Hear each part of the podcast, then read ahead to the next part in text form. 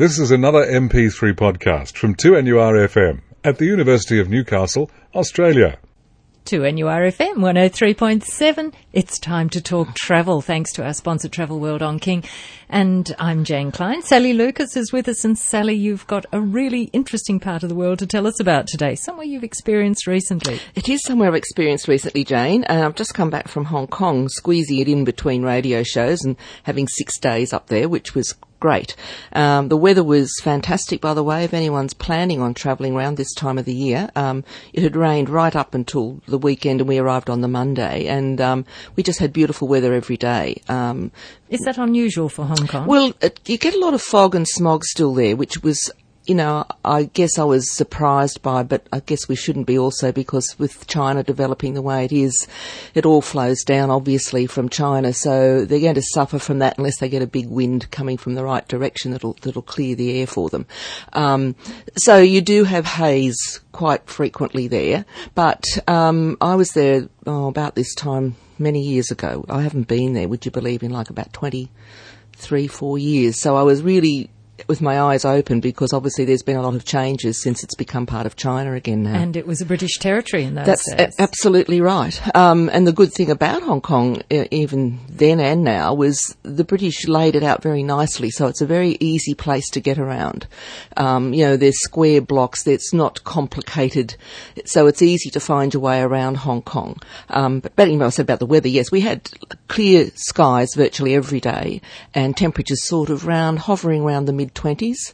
So it was pleasant, you know, for walking. You didn't get too hot. It was around the 24, 25s. And the nighttime temperature didn't drop quite as low as it does here. So it was pleasant at night as well. So it was, it was a fantastic time of the year to go. But oh my gosh, hasn't it changed? I mean, the old days when you came into Kai Tak Airport and you waved at the people having dinner as you came in and into that runway that went into the harbour, which was an amazing experience in itself. But now you come, of course, way out at Lantau Island. But the infrastructure that has gone in there, you know, wish we could send all our urban transit authority people over there and see what you can do with transport. I mean, it is amazing. so how do you get from the airport to Well, the a number of different ways, but basically, um, obviously, taxi. And just to let people know, you can get a taxi, but when you go, there's a nice little information bureau at the front, and you can get um, a staff member there to write the name of the hotel down for you in Chinese. The reason I'm suggesting this, because of the influx of Chinese people now coming into Hong Kong and living there, surprisingly, there's not as much English spoken as there was 23 years ago. So you do find a lot of the taxi drivers and a lot of the people don't have a very good grasp of English. So always just do that. We always suggest that in, you know, other countries where you don't speak the language that it's always wise to have the name of your hotel or something important you want written down in the local language so you're never going to get stuck or lost or whatever. So you can do that in a taxi because of the tolls, because they've been built this incredible, you know, system to get out to Lantau Island. You know, they've just dug through mountains where they need to and dug under and, ra- you know, it's just amazing. Um, so that would cost you probably about $60 for a taxi, roughly. But if there was, say, three of you, it's probably worth it. If you got the train in, which is an extremely efficient airport express system, that takes you into, it actually goes via Kowloon first from land, and then it goes under the harbour across to Hong Kong Island, and it terminates at Hong Kong Central. But they do run a free shuttle bus service from Hong Kong Central then to the hotels on Hong Kong Island. And that runs about every, I think, 20 to 30 minutes once you hop off the train. Um, the train would cost you about, I think it was about 200 odd Hong Kong dollars, and that's about 5.5 at the moment as the current rate. So around $40. Yeah, so a little bit cheaper.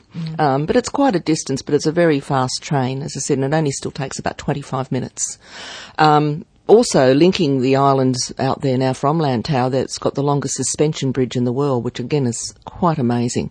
But all their transport systems just work so efficiently. Um, you look at our Sydney Harbour and how many times are we pranging ferries or colliding or, oh, they're too old, we've got to get rid of them. The Star Ferry still operates and it's still the same old ferry, you know. It just chugs along and so uh, we use that every day to go to and fro from Kowloon to, you know, to the island because the train goes under, so you're not seeing anything. But to experience, you know, all the things that happen on a harbour, and it's only a, a quick crossing. It's not probably double the distance of the Stockton ferry or something like that. You know, so it's not a not a big crossing at all. Um, but everything runs well. They've kept their trams. You know, we got rid of them. You know, so you've got double decker trams running on the island for only two Hong Kong dollars, and you can go any hop on and off. At, you know, then there's bus services, which are, and then they've got light bus, um, and there's a major bus station was adjacent to the main central railway station. So everything just works, you know. Um, the main thing about Hong Kong Island now is it's a system of sky bridges, which is amazing to keep people off the road, the pedestrians, to try and get a better traffic flow. So you walk off and you go up a bridge and you go via you know, any building, but they're using buildings and they're connecting you by these sky bridges to get you to where you need to go. So you're not having to wander amongst all the traffic, which is quite heavy now. There's a lot more cars on the road than there were 23 years ago. So I guess I'm basically just covering transport at the moment, but um, we'll come back and tell you how much Hong Kong Island has changed because I just couldn't get over the changes and the, it, was, oh, it was exciting and lots of exciting things to do there now. We're talking travel on 2NURFM 103.7. Sally Lucas, we're in Hong Kong. We've got there. We've travelled there. We certainly We've have. Travelled around there. And now, what have you noticed? What's extra different about Hong Kong? Well, I guess the island, which is where we stayed, rather than the Kowloon Peninsula, which is attached to the mainland. Having said that, Victoria, Hong Kong Island is the capital of that Hong Kong area. Um, the island now has divided itself, I guess, into three areas. It was always called the business district of Hong Kong, whereas Kowloon was the shopping side, which it still is. And Kowloon has extended a bit further now. It's got a couple of other areas called Yam, Yau Ma Tei and Mong Kok. And this is where a lot of the markets are, like the temple markets, the jade markets, the ladies markets and so on. So you can go out there to do all your market style shopping. On the island, you've got the Stanley markets, which have been there forever and they've all improved now and they've built lovely facilities, lots of lovely waterfront restaurants you can get the bus there, which we did, you know, for next to nothing. And the markets there are still quite good value for money. But you can tell the downturn in the economy everywhere. Even people there were saying that their businesses are suffering. People aren't spending. And even at the markets, we noticed people were just looking most of the time. You didn't see anyone walk out with a bag full of goodies. So it, this worldwide economy depression is, is definitely worldwide when you look at somewhere as busy as Hong Kong. The food is to die for. You've got everything from Michelin starred French restaurants, Cantonese, Sichuanese, um, down to having beautiful yum cha dim sum lunches. You can spend as little or as much as you like on food, but it's all fantastic the areas in Hong Kong Island you've got Causeway Bay, which was originally only set up as a typhoon shelter for vessels, but now it's just grown into this amazing shopping area with fabulous restaurants. The old Suzie Wong area of Wan Chai, which is where I stayed, is also developed now to have a lot more bars and restaurants, etc. Then you go down further near Central and there's an area called La Lan Kwai Fong. This is where they've built the mid-levels escalator to get people up the hill because it's a very steep hill, the peak on, on Hong Kong Island. And this is amazing. So here's this travelator that you hop on that goes for ages and you just keep hopping on and off where you come to a street, it levels out, then it goes up, then it levels out. And there's all these bars and restaurants and nightlife. It's just all buzz. It's absolutely amazing. So I just couldn't get over the development of, that has happened in Hong Kong Island.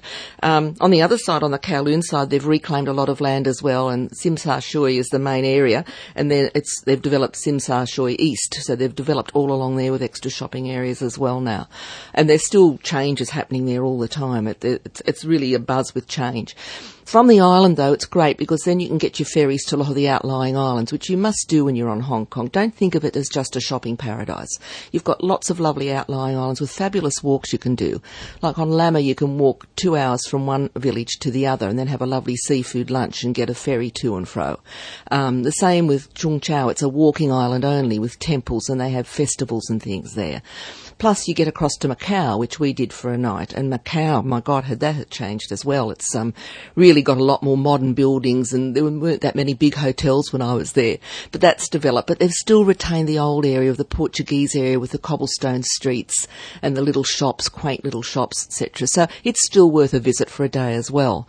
Plus, if people want to go to the races, you can go Wednesday night. They have night racing at Happy Valley, and that's quite an entertaining day of night or fun, if you can call it that. For the kids, there's the Ocean Park on Hong Kong Island, which is a fabulous water park, etc. Um, the old Repulse Bay Hotel at Repulse Bay, which is famous, like Raffles is to Singapore. The Repulse Bay is there, plus the famous Peninsula Hotel on the Kowloon side as well. You might be able to afford to stay there. They either pick you up in a Bentley or a Rolls or something, but then you can always go there for for tiff or tea, and they have usually a pianist or a violinist or cellist playing of an afternoon. You could just go for high tea. So Hong Kong has a lot to offer. It really has. For the naturist, you can go out to lots of other outlying islands and kayak. Um, people don't think of this. They just think of Hong Kong as that one bustling city. But it's a group of islands and it's very diverse in its culture. They have a strong emphasis on culture as well, fabulous museums, cultural centres, plus of course you've got your array of Chinese temples to visit as well. So you've really got a potpourri of, of old and new. And um, we really enjoyed our six days there and we said like sometimes would you go back? Um, some places you say, oh yeah, it was okay, but I don't think I'd rush back. But if I was going to Europe or somewhere um, via Hong Kong, I would definitely stop off and have another few days because we just didn't cover anywhere near the amount of things we thought we we would cover in that space of time. Now tell me if you come back speaking more of the language. No. Would it be an advantage? Um, I guess it's a very hard language to learn, but yes, um, we found it quite unusual. Like even on Macau, the taxi driver, we were going to the Sofitel, and you'd think they'd teach their taxi drivers the names of just the important hotels because it's obviously a lot of tourists come across to Macau. But he didn't know he had to radio in and get me to speak to the girl on his other end of the radio, he didn't understand a word of English. A notepad with a few. So Chinese notepad with a few help. names written down in Chinese would definitely not go astray. but a wonderful experience. But it still was a wonderful experience, yeah. and we'll be back next week after the uh, one o'clock news on Friday, talking travel. Thank you, Sally Lucas. Thank you, Jane. I'm Jane Klein. We are on 2NURFM 103.7.